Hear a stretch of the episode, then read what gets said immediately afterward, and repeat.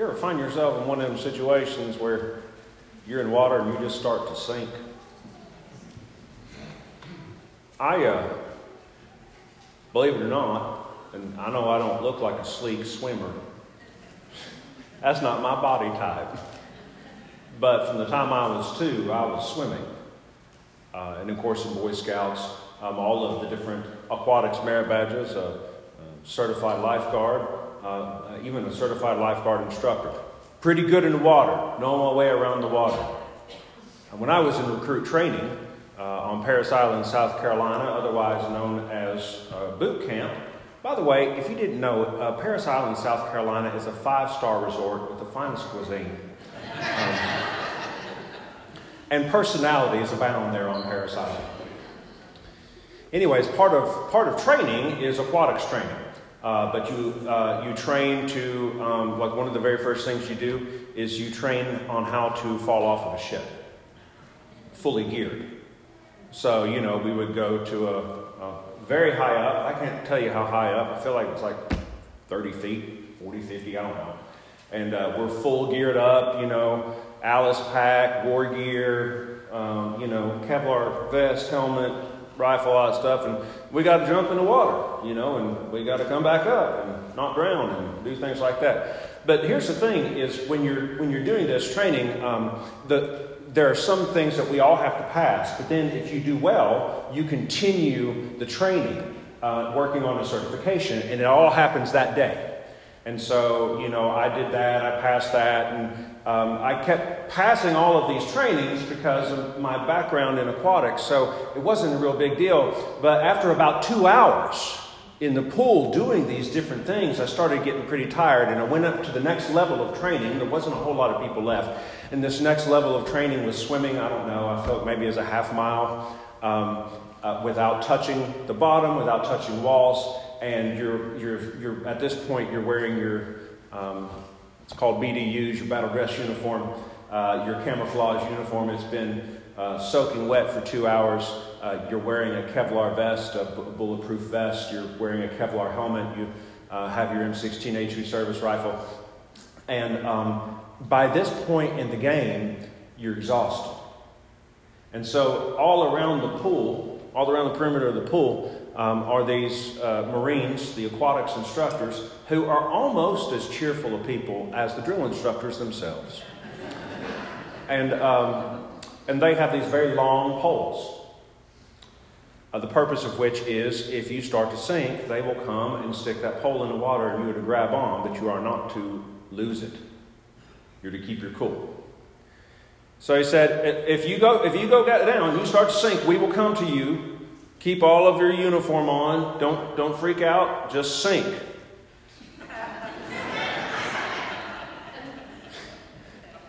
they, and they expect you to do this, right? Like you, if, you don't, if you're not going to make it, don't grab onto the side. Just sink. Aye, sir. Do it. So I'm going, I'm about three quarters done. I think, man, I'm going to make this. I'm going to make the top, and I'm going to make the top certification. It's going to be awesome. And I just, I couldn't, I couldn't, I just couldn't swim anymore. I got to a place, and I had never experienced that in my life, by the way. I never got to a place where I thought, okay, I'm going to die now. And I looked up at the closest person with the pole and made eye contact. I didn't say anything. And then down I went. fifteen feet. And I waited.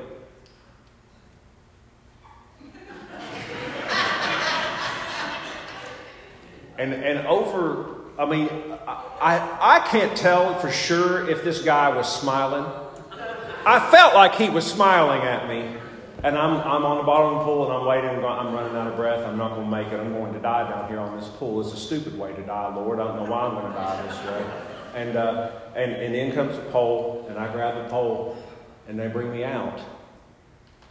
And I can breathe. I'm alive. It's scary when you're under the water and you're not sure if somebody's going to pull you out. That just reminds me of what it must have been like for Peter. He goes under the water. Lord, help me. In comes Jesus' hand. Today's scripture lesson is a familiar story. Probably not going to teach you anything new about it, but it is always good to, to spend some time and consider the subtle nuances that are present in even the most familiar stories from the Bible, because there's always something in there that the Holy Spirit has for us uh, to take away. So, as we're coming now to the final sermon in this series, the S word, I thought I'd remind you of why we're doing this series. It's based on our vows as members. United Methodists vow to faithfully uphold and participate in the church's ministries by our prayers, our presence, our gifts, our service, and our witness.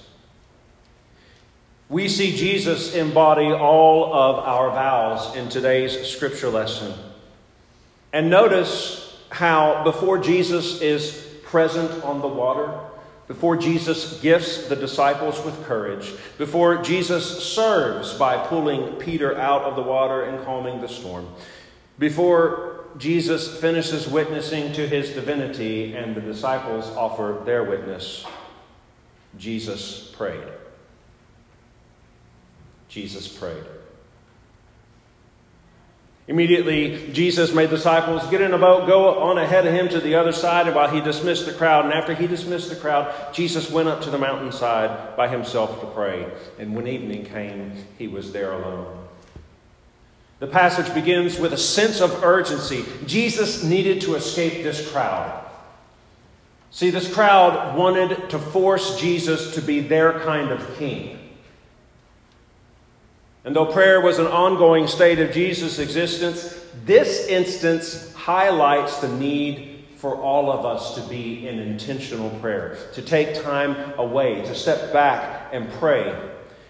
Jesus modeled that for us, especially when the tyranny of the urgent was trying to steal him away from our purpose. Do you ever feel like the tyranny of the urgent is trying to steal you away from where God wants to be you, where God wants you to be? Jesus prayed, and so can we. Next, we see Jesus' presence.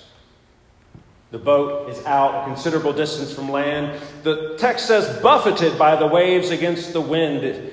During the fourth watch of the night, Jesus went out to them walking on the lake. And when the disciples saw him, they were terrified. It's a ghost, they said. They're out on the lake, literally the Lake of Tiberias or the Sea of Galilee. They're trying to reach their destination. They are at least together, present in community as they're going through this thing. Calvary Church, you ever gone through something and you did it together in community? Like when your almost nearly renovated sanctuary burned down? You know what that's like. At least they're in it together. But soon Jesus is going to be present with them. And the text reads buffeted by the waves, but the, um, the word there in the Greek literally means to torment. They were tormented by the wind and the waves. And a voyage that wasn't supposed to be a long voyage, maybe four to five miles, they would have completed it easily by now, even if they had waited with Jesus. But the disciples, tormented by the wind and the waves, found themselves stuck in the middle of this lake and they couldn't escape. They were just blown around right in the middle. And during the darkest part of the night, which is the fourth watch, from three to six a.m., the darkest part of the night, Jesus comes walking to them on water. As the sea is raging and the winds torment, the disciples see this figure approaching the boat. Now, if they weren't scared before, they must have been downright terrified by now. Is this a ghost? What is this? Of course, it wasn't a ghost. It was the flesh and blood Jesus showing up. It was Jesus being present with his community. And in his presence, Jesus offers a gift. A gift only God can give us. Jesus immediately said to them, "Take courage. I am. Take courage. It is I am. Don't be afraid." To which Peter, the disciple with the biggest mouth and the smallest foot, apparently, because he's always putting it in there,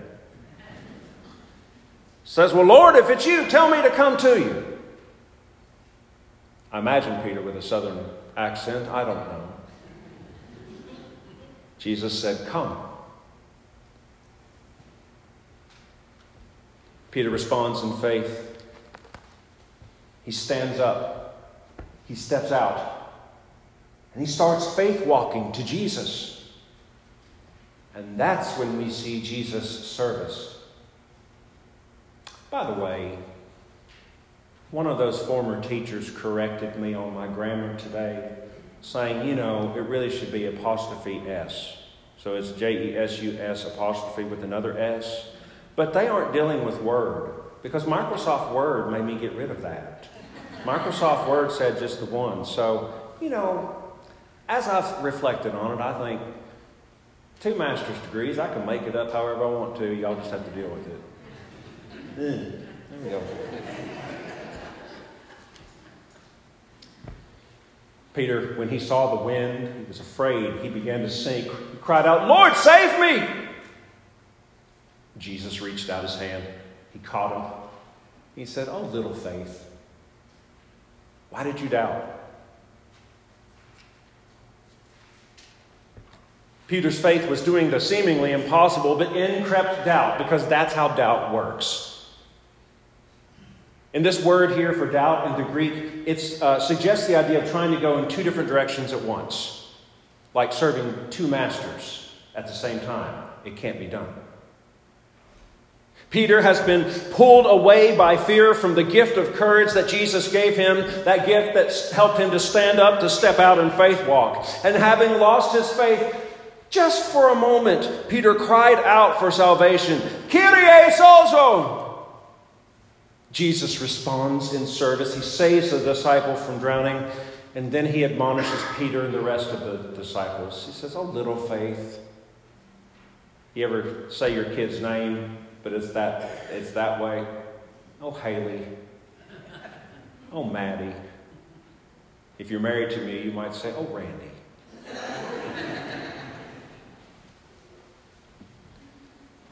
Lastly, Jesus witnessed to his divinity, and the disciples give witness to their faith story. When Jesus climbed in a boat, the wind died down, and those who were in the boat worshiped him, saying, truly, you are the Son of God. In this lesson, we see Jesus model perfectly prayer and presence and gifts and service and witness. We also see Peter stand up, step out, and practice faith walking.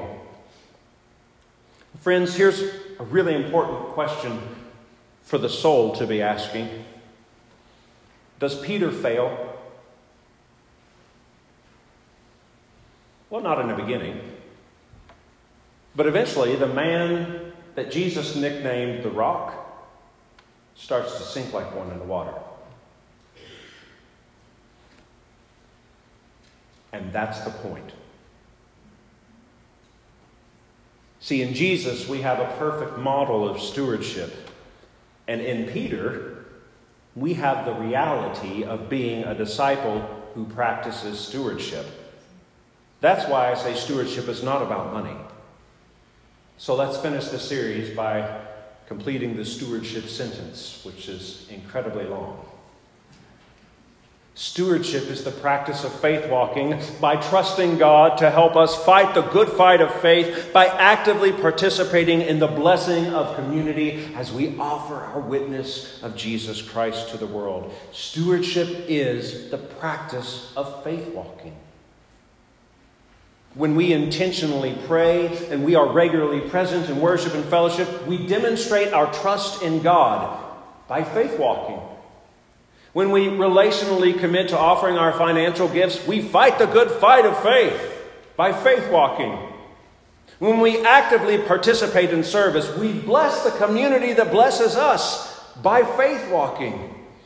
When we boldly witness and share our personal and our corporate stories of Jesus, we invite the world to Jesus' table, and we do it by faith walking. Sometimes, though, Sometimes we're going to sink in our practice of stewardship. Sometimes we're going to forget to pray. Sometimes we can't always be present in worship and fellowship. Sometimes we have unexpected expenses that cut into our giving. Sometimes we must cut our service short because of other commitments. Sometimes we don't share a witness. And when this happens, we're going to have a choice to make. Will we sink completely into the water, or will we allow Jesus to help us back up? Listen. Whenever we accept Jesus' help, we aren't sinking. We are succeeding. Whenever we help, whenever we accept Jesus' help, we are not sinking, we are succeeding. That's why Jesus is the master and we are the students, because none of us ever graduate from being students. So today we have the opportunity to renew our vows, to stand up, to step out, and faith walk into the year twenty twenty-three. As we do, I want to encourage you that the perfect faith walk is one that is constantly looking up to Jesus for help. The perfect faith walk is the one that's constantly looking up to Jesus for help. For without his help, we're going to sink. Jesus calls us out upon the water, but he doesn't call us to go it alone. So take courage. If you start to sink a little, the great I am will be there to pull you right back up. Are you ready to faith walk? Because Jesus is certainly ready to meet you there. Prayers, presence, gifts, service, and witness. These are gifts of grace given to us that we might give our whole selves to the Lord God Almighty. And this is his word, seriously considered this day.